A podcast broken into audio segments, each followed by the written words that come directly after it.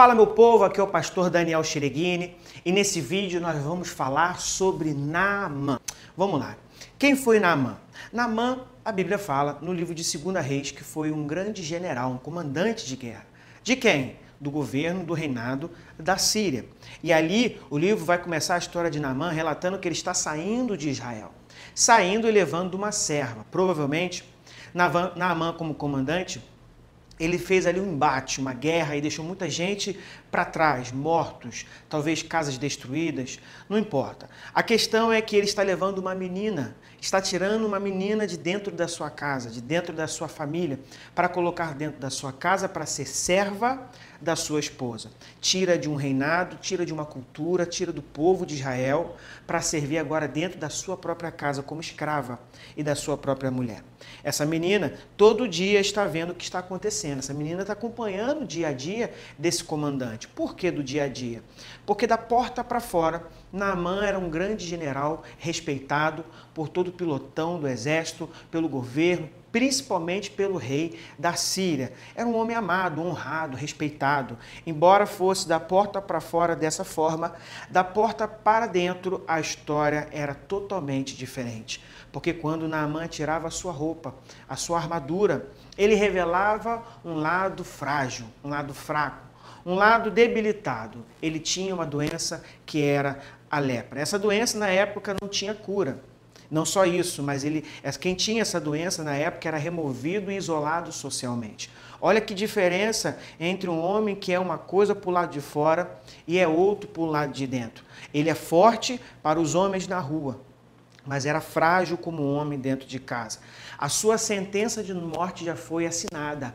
Daqui a pouco, a qualquer momento, Naamã, o grande homem respeitável, que venceu muitas batalhas, que matou muitos homens, está sentenciado e com os dias contados para a morte. Por causa disso, ele já tentou de tudo. E uma prova disso é que o livro começa falando que ele está se orientando com exatamente essa menina que ele tirou de Israel como escrava. É isso mesmo. A menina serva escrava que foi tirada da sua própria casa, agora está orientando o comandante, o maior, o general de todos os exércitos da Síria, a receber o teu sonhar, a tua sonhada cura. A primeira coisa que a gente vai aprender aqui é que, embora duas coisas inicialmente a gente começa a aprender. Primeiro, que provavelmente Naamã tentou de tudo, mas não conseguiu. Para ele estar pegando uma orientação com uma menina, com uma serva de uma outra nação, que nem é da nação dele, isso indica que Naamã não tem mais recursos. E aqui começa o verdadeiro processo de Deus. Aqui começa a, principal cura de Naamã, porque o, o principal problema de Naamã não era lepra, não era enfermidade física, ia muito além disso. E a sua doença era lá dentro, era a sua altivez, a sua arrogância, a sua prepotência, o seu orgulho. Então a gente começa a ver que Naamã não tem mais recurso e agora se submete a uma menina. E aí nós aprendemos em outro, de outra forma também que aquela menina ela não paga o mal com o mal. Porque se ela foi removida da sua casa, se ela foi removida do seu lar, se ela foi removida da sua família, ela tinha tudo para se vingar. E a vingança dessa menina era ficar em silêncio. Mas não. O que, que ela faz? Ela orienta o seu Senhor, mostra o perdão, a compaixão, mostra a mansidão do coração dessa menina.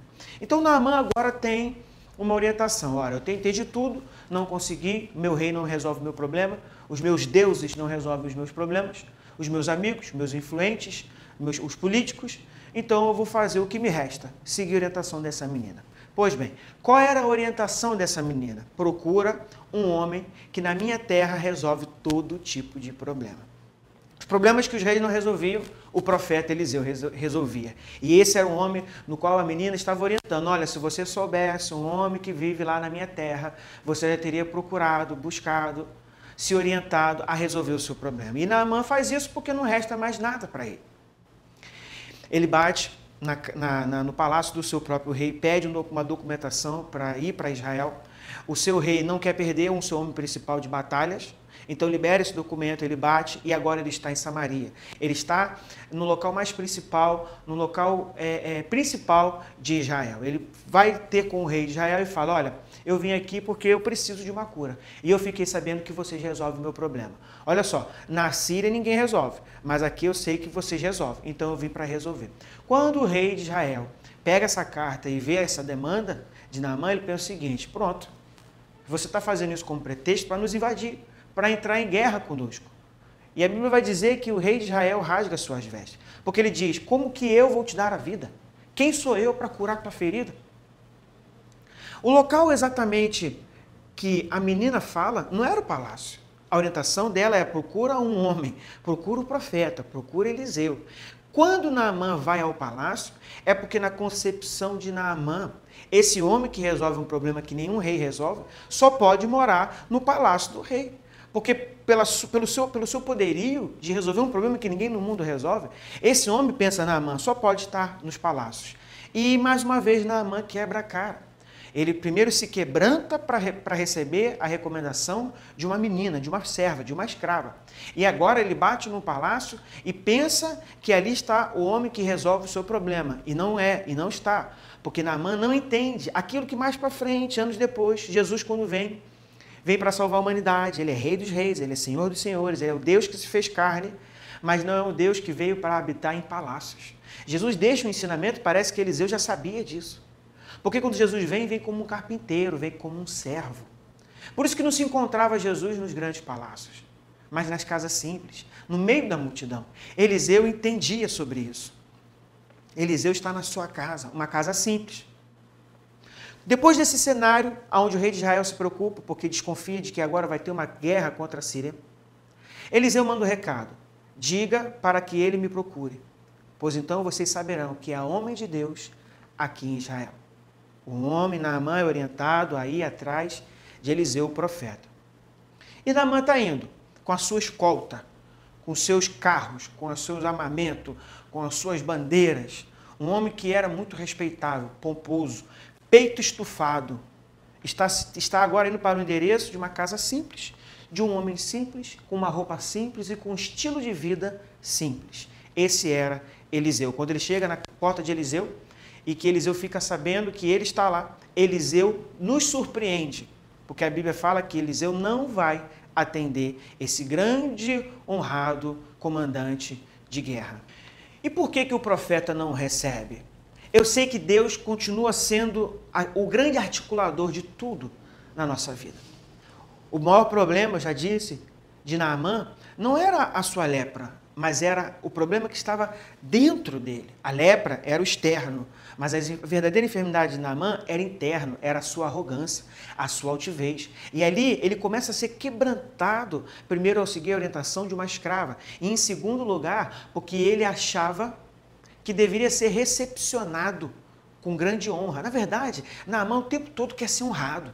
O tempo todo Naamã quer ser é, glorificado. Mas o profeta não. O profeta não é homem desse, não pertence aos deuses desse mundo, deuses com D minúsculo. Ele entendia do propósito, tinha sensibilidade de Deus. Então ele não atendeu. A Bíblia vai dizer que Naamã sai enfurecido por não ter a receptividade do profeta. Mas na verdade, a não receptividade do profeta já era um processo de cura e quebrantamento da verdadeira enfermidade de Naamã. Você vê que os profetas, até no seu silêncio, até não abrindo as suas portas, o tempo todo estão sendo usados por Deus. Homem de Deus é usado falando ou em silêncio, abrindo a porta ou mantendo ela fechada.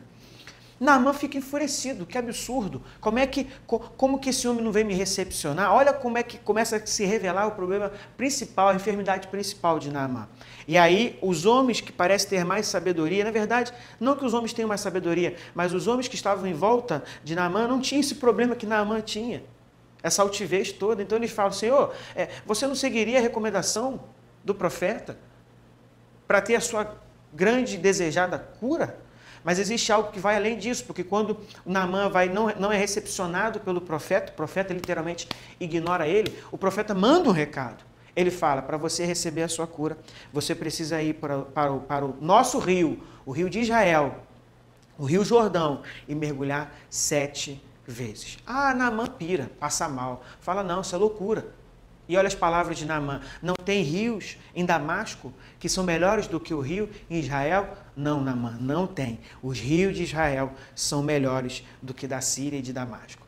Porque nós estamos falando de uma propriedade exclusiva do Senhor. Naamã não quis.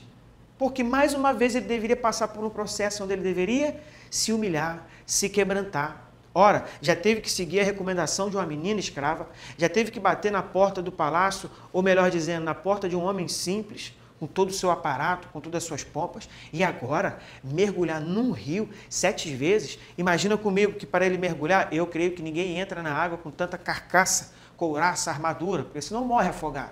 Então Naamã provavelmente deveria ter que arrancar as suas vestes, ficar nu se expor para poder então mergulhar sete vezes no rio. Então eu vejo aqui o início de um problema para Naamã, porque se antes ele só se revelava, se antes a sua nudez só era exposta dentro de casa, que seria mais fácil, mesmo sendo constrangedor, agora Naamã vai ter que se expor a todos de Israel, que nem da sua nação e nem da sua cultura pertencia. Era o momento quase que o ápice da humilhação. Isso, é isso se chama processo. Deus, quando quer nos curar, ele tem que nos colocar dentro de um processo. E a cura tão sonhada de Naamã não era a cura tão sonhada de Deus. Naamã desejava não ter mais a lepra. E Deus desejava que Naamã não tivesse mais altivez, arrogância, orgulho. É como se Deus nem enxergasse a lepra de Naamã. É como se Deus fosse eh, insignificante, porque a lepra não dependia de Naamã. Isso é algo que fugia do seu controle. Por isso, para Deus era irrelevante. Agora, o que dependia de Naamã, que era deixar de ser arrogante, altivo e prepotente, aí sim Deus fica à mercê, dependendo de que o homem venha se quebrantar para ele poder operar. Deus então cria um processo para arrancar o que está mais de podre em Naamã. Pensa ele que é a lepra, mas não é a lepra. Ele tira a sua couraça. Eu imagino todos os seus homens, o seu braço direito, com seu braço esquerdo, com o pilotão, e a nação, ali o povo, a cultura diferente, uma multidão em volta, tentando ver o que está acontecendo, e de repente, Naamã é obrigado a arrancar uma couraça que mostrava o podre da vida dele. Isso se chama processo processo de Deus, ele sempre vai nos levar até o ponto aonde nós vamos nos quebrantar. O ponto chave para Deus é o quebrantamento. É reconhecer, reconhecer que não somos nada sem ele. Não temos nada sem ele. Não vamos para lugar nenhum sem ele. Não bastava ser uma vez, ele deveria mergulhar sete vezes. O boato correu, claro que correu. Eliseu, quando disse mergulhe sete vezes, todo mundo já sabia disso. E todos estão na expectativa para saber se esse homem realmente vai se quebrantar. E ele se quebranta, porque a dor, a ferida no seu corpo, foi o combustível, foi, foi o impulsionamento para ele quebrar o seu orgulho.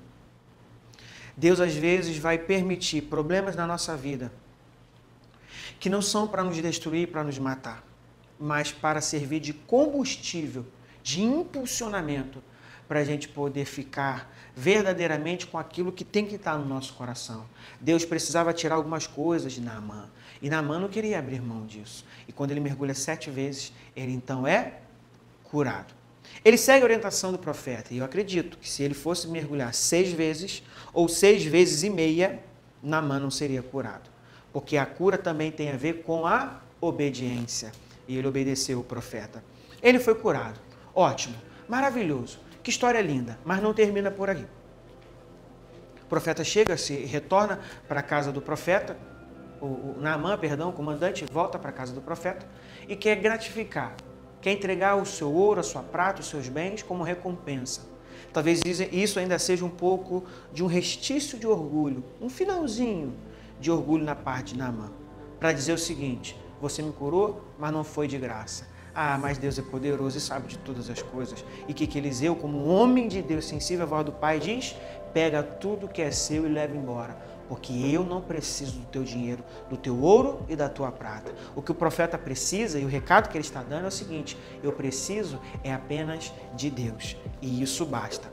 Ok, Naamã então pega todos os seus recursos e está voltando. Quando volta, a Bíblia vai dizer que o servo do profeta Eliseu tenta se aproveitar dessa situação, corre atrás de, de, de Naamã para tentar pegar um pouco daquele dinheiro que não ficou, porque o servo de, de, do profeta cresceu o olho.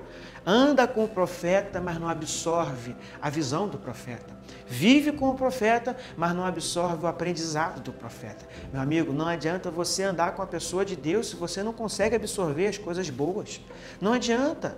O primeiro passo é sim, ele fez certo, andar com o profeta. Mas o segundo é aprender, é ver o que, que o seu líder faz e fazer também. É ver o que o seu pastor faz e fazer também. É ter uma referência boa, se referenciar e continuar nos mesmos passos que a sua liderança. Ele pega o dinheirinho, faz o esqueminha dele, volta para casa. Mas o profeta vai abordar, ele vai dizer: que, que história é essa? Como é que você pega um dinheiro que eu recusei, estou colocando nas minhas palavras, e final da história, sabe o que, que acontece? O profeta então fala: agora você que vai ter lepra e toda a sua descendência. Que inusitado! Um homem que vem da Síria, que não é servo do Deus Todo-Poderoso, é curado da lepra. E um servo de Israel, filhote do profeta, que não tem a doença, que é bom, que tem saúde, agora está com a lepra. Não julgue o ímpio não julgue a ação de Deus sobre o ímpio. Livro de Tiago, capítulo 5, se eu não me engano, versículo 15, vai dizer então a, a, a oração, a, a oração de fé. A oração, o livro de Tiago vai dizer, a oração da fé para perdoar os pecados. A oração que vai curar, mas vai trazer também um restabelecimento da fé. Deus muitas das vezes cura o ímpio simplesmente para atrair o seu coração para a salvação. Quantas pessoas você conhece que foram na igreja, não são servos de Deus, não são cristãos, mas recebem uma cura. Deus permite para que a fé dessa pessoa, para que a, a, o, o, pecado dessa pessoa possa ser perdoado. São os meios de Deus. E aqui nós vemos um homem que não serve, que não é da nação de Deus, não é servo de Deus, não é da nação do Senhor, sendo curado de uma lepra e um outro que serve a Deus e agora está leproso. Não brinque com o julgamento de Deus, não brinque com a justiça de Deus. Não é porque você está dentro da igreja, não é porque você é um cristão, que você está isento da justiça de Deus. Essa é a história de Naamã, porque Naamã no final vai dizer: Agora não servirei a outro Deus, senão o Deus de Israel. Essa é a história de Naamã. Que você possa ter sido abençoado. E se você gostou, dá o seu like, se inscreva, ativa o sininho para receber outros vídeos como esse. Eu sou o pastor Daniel Chireguini e que Deus te abençoe.